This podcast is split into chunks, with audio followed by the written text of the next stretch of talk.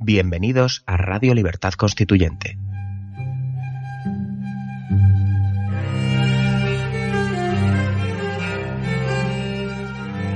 Están escuchando Radio Libertad Constituyente con don Antonio García Trevijano.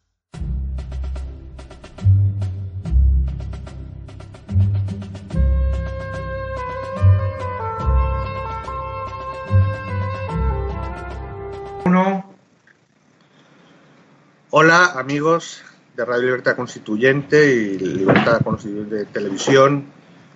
Eh, hoy es lunes 22 de enero de 2018 y eh, tenemos en línea, bueno, soy Vicente Ferrer, pues de, de Cartagena de Indias y tenemos en conexión en línea en este momento a Alberto Franceschi en Miami. ¿Qué tal Alberto? Pues será bien, Ferrer. Estamos eh, bueno, en el exilio. Sí. Que lo primero que hay que hacer es felicitarle por su extraordinario programa el de Jaime Bailey, que ha tenido, está teniendo mucho éxito, y sobre todo porque Jaime Bailey ya se ha lanzado a, a postularte como candidato a la presidencia de Venezuela, de la Venezuela libre. Y hay que felicitarle entonces a Jaime Bailey. sí. Bien, pues. Eres un periodista muy agudo, es una persona realmente muy influyente y algo habrá detectado, algo importante habrá detectado en la calidad de nuestro mensaje. Como bien puede suponer, amigo Ferrer, es como incómodo hablar de ese tema, sobre todo para alguien, es más, la, ¿cómo se llama? La aclaratoria se la hacía yo sobre la marcha cuando él decía eso, vamos a lanzarte candidato eh, de presidencial. Le digo, de facto sí, es decir, yo no veo probabilidades de una elección normal en Venezuela, sino después de una dolorosa eh, provisionalidad de un gobierno eh, de facto que deberá poner el país en orden y restituir la, la, las instituciones, que seamos capaces, ojalá, por primera vez, de tener separación de poderes y de como nación reunirnos, como nos enseña el maestro Trevijano, eh, a reconstituyendo la nación, por fin imaginarnos una democracia eh, real a, a, partir de la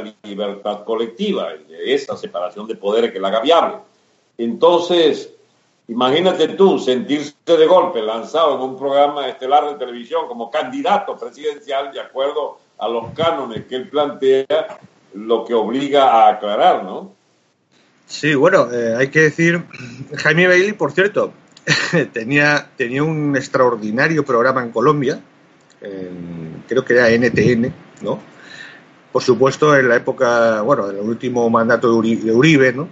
Y, y, en las elecciones 2010 que, eh, que salía Uribe y, postulaba a su, al que era su candidato Santos Uribista, ¿no? Ahí estaba el programa de Jaime Bailey, que era pues agudo, como tú mismo dices, ¿no? Bueno, eh, y eso que eh, editorialmente él apoyó el candidato de Uribe. ¿no? Eh, a, apenas, creo que duró apenas dos o tres meses después de la elección de Santos, cuando le quitaron el programa a Jaime Bailey de Colombia y desapareció. El, problema, el problema del amigo Jaime es lo iconoclasta, ¿no? Lo, lo, lo especial que es él. Es un tipo que se lanzó una vez, recuerdo yo, para candidato presidencial y entonces lo entrevista, que dice, bueno, yo en realidad tengo duda de qué, qué, es lo que yo quisiera hacer, si presidente de Perú o Miss Perú. Sí.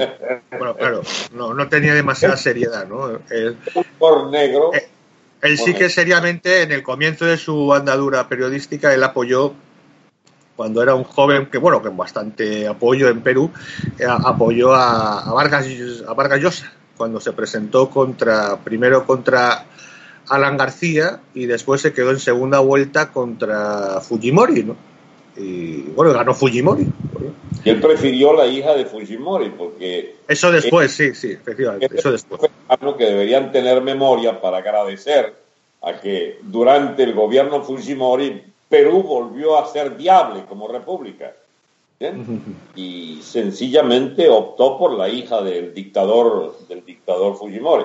Eso no nos obliga a solidarizarnos con crímenes horrendos y con toda clase de lo que pudo hacer Fujimori. Pero el balance histórico está allí, es como Pinochet en Chile. ¿Qué vas a decir? ¿Que Pinochet fue un error? o que Chile sigue siendo una república viable gracias a la dictadura pinochetista. Exactamente, ¿no? Porque además no nos corresponde juzgarlo, no somos peruanos ni chilenos. Ahora, hablando de, de todavía de Jaime, Jaime Belli vino durante 16 años hablando a favor de las salidas que representaban los distintos liderazgos de la mesa de unidad. Por su programa pasaron como figuras estelares todos linaje de, de esa élite caraqueña absolutamente errática en política que nunca acertó nada de nada y que tenga al final de esto, de esta, de esta década y media de desaciertos, que escoja mi persona para decirle, ya no quiero saber más de esos candidatos, el Caprile, el Caprile, el Leopoldo, el ex, el, de Acción Democrática, y escoja mi nombre, mi nombre como una persona, incluso que él auspicia que me acerque a Uribe y se propone para unirnos en una reunión, etcétera, es un tipo de una enorme asertividad, no porque sea yo, sino por lo que la propuesta política que yo represento de frontalidad absoluta contra toda la dictadura del madurismo sí. chavismo, castrismo. No, es que Alberto, eh, bueno, es que en realidad te has quedado solo, al menos que se sepa en medios de comunicación con con proyección. Eh, como parece que Mariana, María Corina Machado no, no se ha atrevido a hacer dar paso definitivo del rupturismo, eh, sigue siendo la única voz clara como líder en el exilio de la, de la oposición del, eh, y con la apuesta por el rupturismo. ¿no? Es, que, es que no hay, realmente eres el único que se atreve en esa opción. Eh, desgraciadamente, ¿no? Y ya que hemos, ya hemos comenzado, porque el programa eh, va a tratar, pues, vamos, en principio tenemos, teníamos la idea de, de ver eh, seguimos en esa idea de este año que es muy importante, 2018, que puede ser un punto de inflexión importante. Se acaba de cumplir el año Trump. Después, si quieres, haremos un pequeñito resumen muy rápido, pero lo que representa en América y de momento, y lo que la trascendencia en Estados Unidos y lo que puede representar después. Pero ya que hemos empezado precisamente la, en la crisis que puede mover realmente eh, incluso el continente, empezando por Sudamérica, es eh, esa, esa realidad que, que, está afectando como si fuese un solo país, tanto Venezuela como Colombia. En este momento, Uribe acaba de hacer declaraciones hace unas horas, eh, ya expresando formal y oficialmente que cuidado con la crisis humanitaria de Venezuela, ¿eh? que, puede, que, que, pueda se tiene que ser lo mismo decisiva como un tema tan importante como cualquier interior en Colombia y que pueda se puede tener que tomar decisiones graves al respecto, ¿sí? Eh, no sé si también para un poco introducir eh, en, este, en esta cuestión, Almagro de la OEA se acaba de atrever, eh, me ha sorprendido, no sé cuánto le durará, a lo mejor le dura unas horas, pero se ha atrevido a decir ya que, que es imposible la, lo de las elecciones en Venezuela para presidenciales es, es absurdo.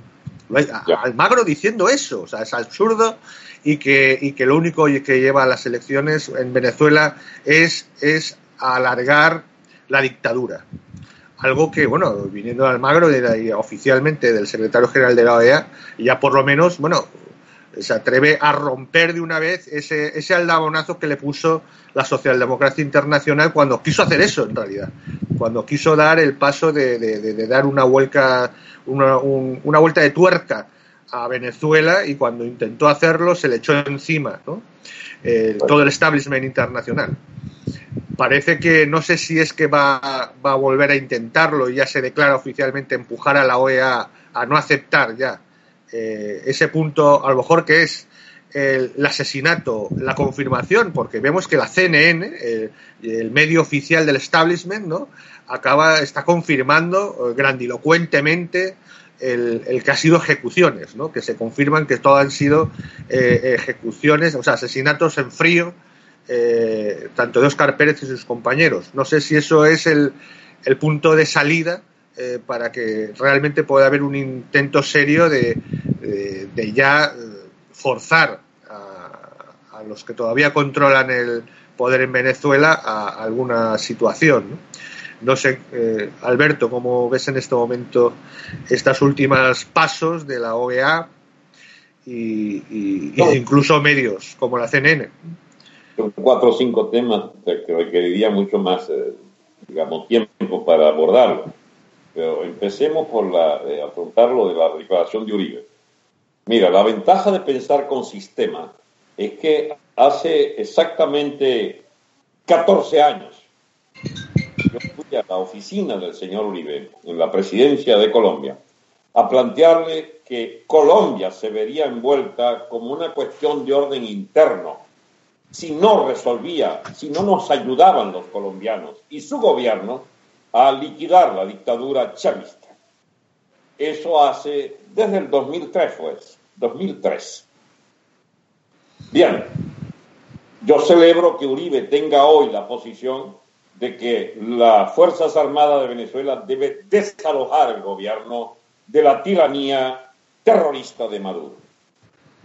Este, atrás quedan las divergencias. A mí no me interesa haber coincidido o no con todo lo que ocurrió en los liderazgos de Colombia. Lo concreto hoy es que necesitamos a Colombia al lado de las grandes mayorías de Venezuela para tratar de expulsar este gobierno. Y me he atrevido incluso a que si las Fuerzas Armadas de Venezuela no cumple el cometido de echar esta dictadura criminal, pues el ejército de Colombia debería ayudarnos a echarlo. Eso es grave, viniendo de una persona que sencillamente, como ninguna otra, puede ser tan celosa o más de la independencia de Venezuela. Pero es que para mí la independencia de un gobierno hecho piltrafa de Estado totalitario no hay manera de salvarla sino mediante los recursos extremos. Los recursos extremos. Y entre los recursos extremos está que Colombia tiene 600 mil hombres disciplinados en las Fuerzas Armadas y nosotros tenemos una caterva de ampones a la cabeza de nuestras Fuerzas Armadas, facilitando el crimen cotidiano de un gobierno también de ampones.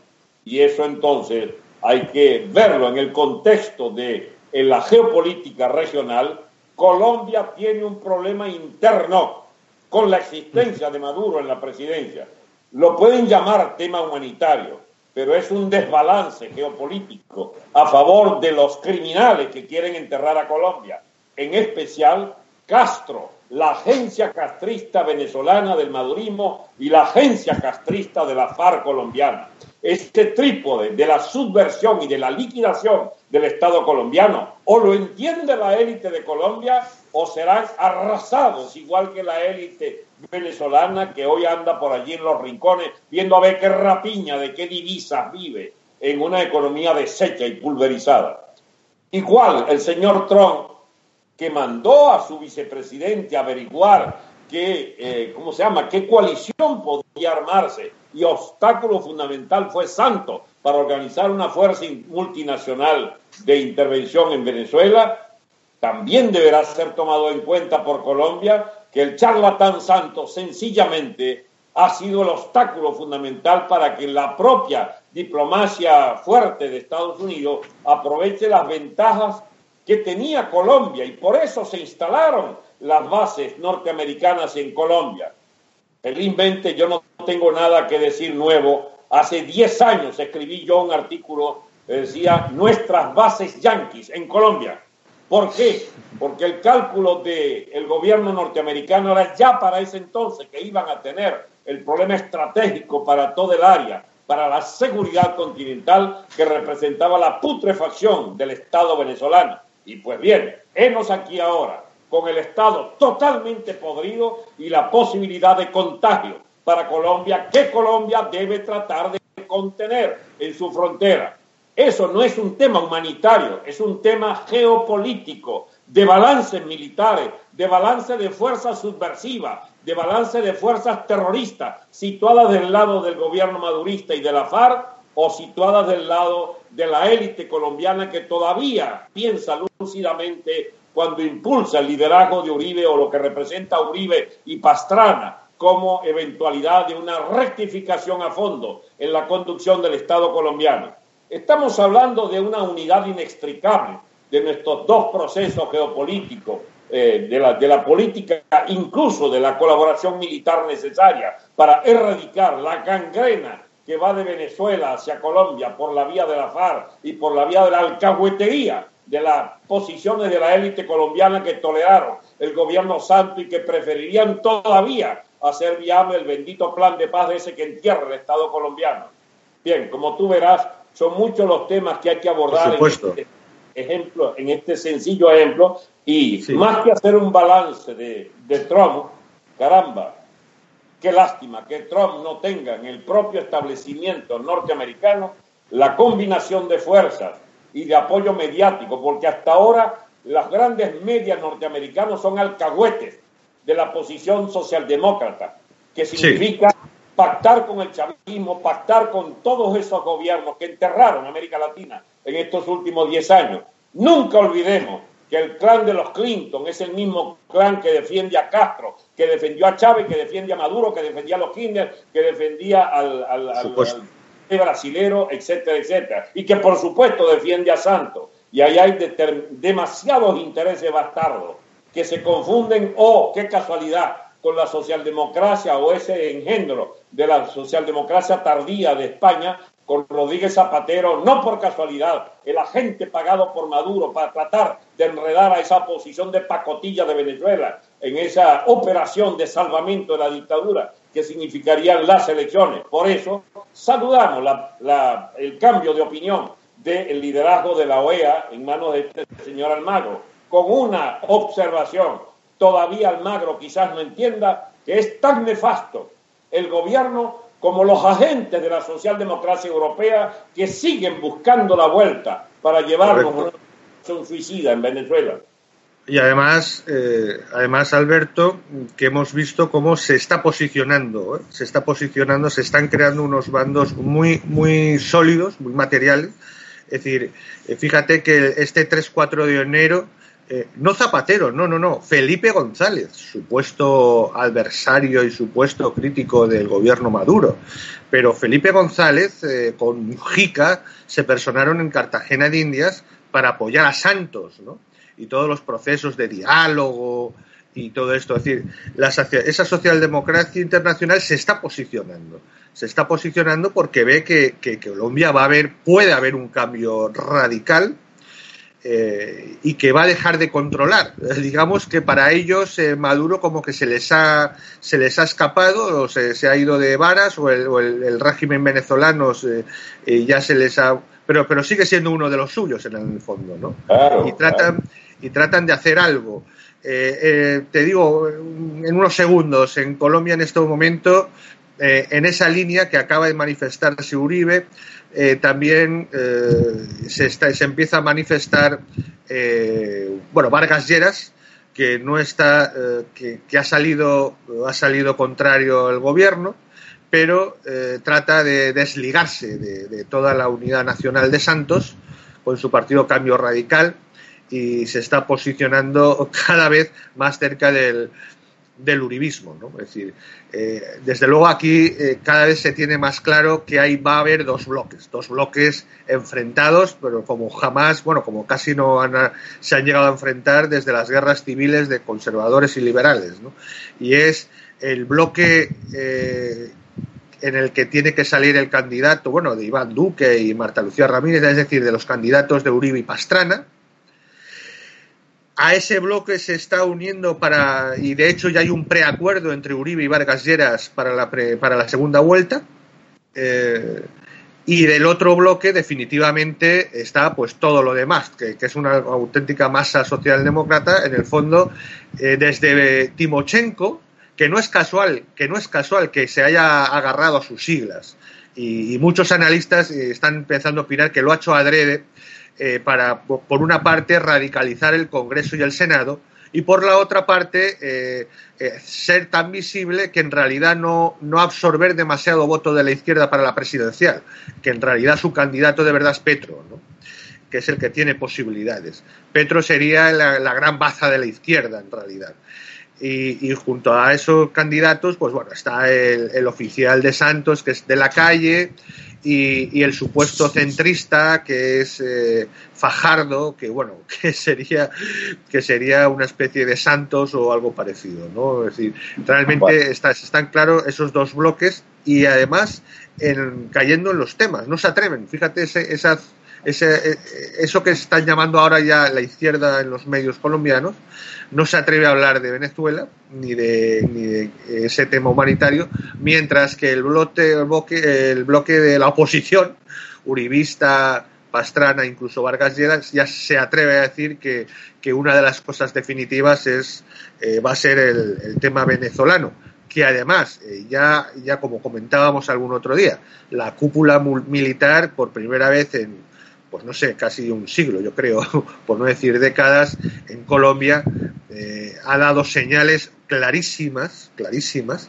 especialmente cuando vino Pence, eh, que no solamente se llevó el mensaje ese de que aquí no vamos a hacer nada con Venezuela, ¿no? De Santos, sino que sí que se llevó el mensaje de cuál es la actitud de las Fuerzas Armadas y, y la posibilidad de si hay un cambio político. Y de hecho, yo creo que fue por eso por lo que eh, Pence no dio eh, no apretó el botón rojo contra Colombia por el famoso decreto 903 de blanqueo de dinero de las FARC porque eh, se le pidió que había que esperar a, las presidenciales para que se diese la vuelta definitiva a la política le daremos la gran bienvenida a Colombia a los países que se hagan inviables bajo un liderazgo alcahuete con la FARC o de las propias FARC, si no actúa a tiempo con sus enormes reservas morales e institucionales que aún detenta la élite colombiana y que la venezolana perdió cuando financió el chavismo, ejecutó el golpe de Estado al lado de Chávez y fracasaron, ejecutaron la sacada de Carlos Andrés Pérez del poder, y luego llevaron a Caldera al poder para facilitar el liderazgo de Chávez.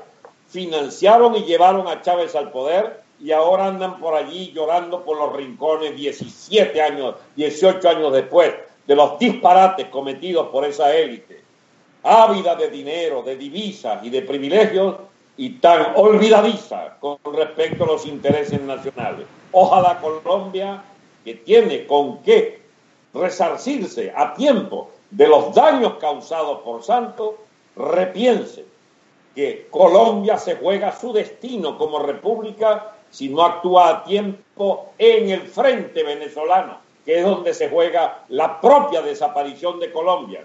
Y nosotros necesitamos a Colombia, y lo digo a, viva voz, necesitamos las Fuerzas Armadas de Colombia si las propias de Venezuela siguen con este, eh, con este cabronaje al totalitarismo de Maduro y los Castro. Sí, además, eh, para todos los que nos están oyendo, ¿no? Es decir, esto no es simplemente una cuestión nacional, interior, no, esto tiene mucho que ver con, todo el, planteamiento de la, teoría pura de la República y de la democracia de García Trevijano y de, y de cómo las propuestas de, Estado sobre la nación eh, eh, tienen mucho que ver con todo este movimiento eh, socialdemócrata y, en último término su, eh, lo que ha sido su, su versión más terrorífica, no, más destructiva que ha sido el bolivarianismo, socialismo del siglo XXI, ¿no? pero que en realidad es el hijo, un hijo bastardo, o si no bastardo, casi directo, en realidad no reconocido de todo ese movimiento de ese establishment, de, de, las grandes corporaciones. Los estados de partido, al gangrenar como estado Efectivamente. No por eso acaba en, Colombia, lo último que pasó fue la parálisis, el, impedir que la reforma política, que era ya imponer prácticamente definitiva el sistema de partidos, el, proporcional, etcétera, se impusiera en Colombia. Es decir, eh, eso ya el fast track acabó fracasando, afortunadamente, veremos, y ya se había dicho que Santos impusiera el estado de emergencia para imponerlo, pero descaradan, pero así dicho en público, ¿no? Eh, en estos momentos ya no se atreven a hacerlo, ya no se atreven y yo creo que están viendo la realidad de que está cambiando tanto y, Santos eh, tiene cada vez menos control real menos control real sobre el mismo Estado colombiano, ¿no? porque no se atreve. Hace apenas un mes iban a atreverse a, declarar el estado de emergencia para imponer las, los acuerdos de paz, las reformas de los acuerdos de paz y ahora se han retirado, no, no, se atreven a hacerlo. Y, y, bueno, el, vemos como, en, por ejemplo, en Ecuador, eh, el sucesor de Correa está literalmente ya en camino de, ese plebiscito para, para, tirar abajo un montón de, pues, cuestiones que del bueno del mandato de Correa, del sistema de Correa. Camino inverso al de Santos está haciendo. Efectivamente, está siendo eh, el Santos de Correa, ¿no? Sí, pero al, eh, al revés, ¿no? Así es. Mira, ya esto se está agotando, el tiempo que nos había dicho el amigo César. Este, yo quería dejar establecido una cosa. El proceso de reflexión de un periodista inteligente, brillante como Jaime Bey, no porque lance mi candidatura, que no está planteada la, la, cosa esa de una solución electoral a la crisis. Venezuela está muy distante de una solución electoral de nada, de nada porque deberá haber un proceso traumático de transición que aspiramos sea de ruptura para liquidar y no dejar piedras sobre piedra del Estado de partido en su versión de Estado de partido único y de tiranía castrista terrorista como la que padecemos actualmente, capaz de asesinar a esos jóvenes después de cercarlos allí como lo hicieron hace, hace cuatro o cinco días atrás. Es decir, gente que pedía dialogar, que estaba dispuesta a entregarse y le mandan chicos TRX-7, los, las armas, esas antitanques rusas, de que la sola explosión te mata.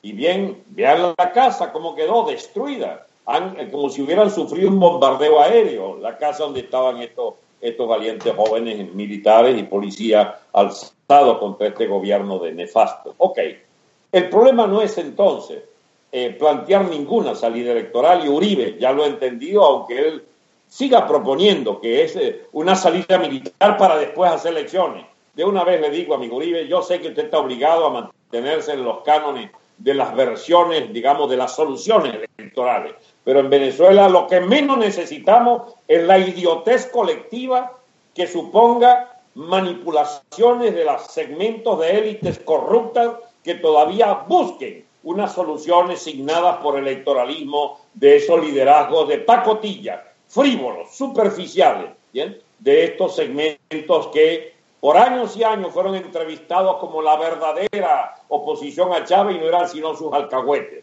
Eso lo entendió Jaime Bailey, quien en resumida me dice, no se trata ya de Leopoldo y Capriles y el otro y el otro. Bueno, entendió el amigo Jaime Bailey y lo felicito, de que de lo que se trata es de fortalecer propuestas que como las nuestras buscan una salida real de Venezuela, una salida de esta crucifixión histórica que se le ha hecho a la República de Venezuela a manos de estos delincuentes puestos allí por los Castro y por la propia élite económica nuestra, que es un crimen histórico lo que hicieron, para ganar dinero, pretender por la vía de un de un segundón militar, hacerse del poder demagógico para imponer la perversión del Estado de partido. Y lo lograron. Muy bien, y ahora que tenemos una república totalmente fallida, un Estado forajido, y ese Estado forajido nos ha de pasar ahora por las convulsiones, incluso militares, que jamás hubiéramos querido. Pero es un hecho que lo de Venezuela no tiene soluciones electorales, ni de marketing, ni de encuestadoras, ni de influencias mediáticas, porque los medios de comunicación fueron la peste de Venezuela, la peste, para llevar al poder y para sostenerlo. Y entre ellos la peste de la CNN y todo lo que fue el ala, el ala ¿cómo se llama? Eh, el Obama y los Clinton, etcétera, y la socialdemocracia, y la socialdemocracia española en particular, que su último engendro, el zapatero este, viene de alcahuete del gobierno Maduro para tratar de atiborrarnos unas soluciones todavía, todavía partidarias de sostener esa dictadura pestilente que padecemos los venezolanos. En ambos lados, además, en ambos lados. O sea, está la socialdemocracia madurista de Zapatero y la socialdemocracia en la MUD con Felipe González. O sea, encima en, la, en, en supuestamente ambos lados, ¿no? En supuestos. Mira, ¿cómo estará de mal todo el enfoque socialdemócrata español hacia Venezuela? Que tengo noticias ciertas de que el Felipe González juega al apoyo a Santos y del, del cogobierno con la FARC, pero en Venezuela empezó a distinguirse de la MUD y hasta a ser partidario de una salida militar a la crisis. Algo le volvió ya al señor Felipe González para no jugar toda la, apuesta. Claro, es que esto en definitiva es el, pienso yo que el mensaje principal del programa de hoy, ¿no? Es decir, que eh, estas, estas ratas que saltan del barco, como la CNN y como tú has dicho Felipe González, eh, ya, ya huele a que incluso Almagro, en la OEA, eh, a dar posibilidad al menos, al menos voz, al menos algo visual al rupturismo, ¿no? Al rupturismo con, en Venezuela y bueno, para cerrar como empezamos, eh, sí. como verás, mi lenguaje no es el de un candidato. Vamos a una confrontación y me siento orgulloso de que por fin las ideas que hemos sostenido por 18 años frente a este gobierno crápula de dictadura castrista en Venezuela empiezan a ser oídas por grandes multitudes. Muy bien, y pues yo creo sí, nombre y apellido son las ideas de la libertad colectiva, correcto, del cambio drástico de régimen para sepultar el estado de partido y construir una verdadera nación libre de libertades fundadas sobre la libertad colectiva que nos ha enseñado Trevijano. Exacto, y con esa, esa libertad colectiva solo tendrá alguna posibilidad de, de fraguarse eh, a partir del rupturismo, ¿no? Que tú representas en Venezuela y que ya empieza a ser visible, esperemos, esperemos, tanto en Colombia como en otros puntos de, de, del continente, ¿no? y que esperemos que esto sea eh, no, sea, no solo un fogonazo, sino sea realmente un, un algo que está ocurriendo, que está comenzando a ocurrir. ¿no? Proceso de fondo. Sí. Efectivamente, un proceso de fondo. Bien, pues nada, amigos, esperemos que os haya entretenido y, y, y alimentado de alguna forma ¿no? eh, este programa y al menos eh, con, con, un poco de con un poco de, de ganas y de esperanza para este año decisivo y hasta el próximo lunes. Ok, hasta pronto. Hasta pronto.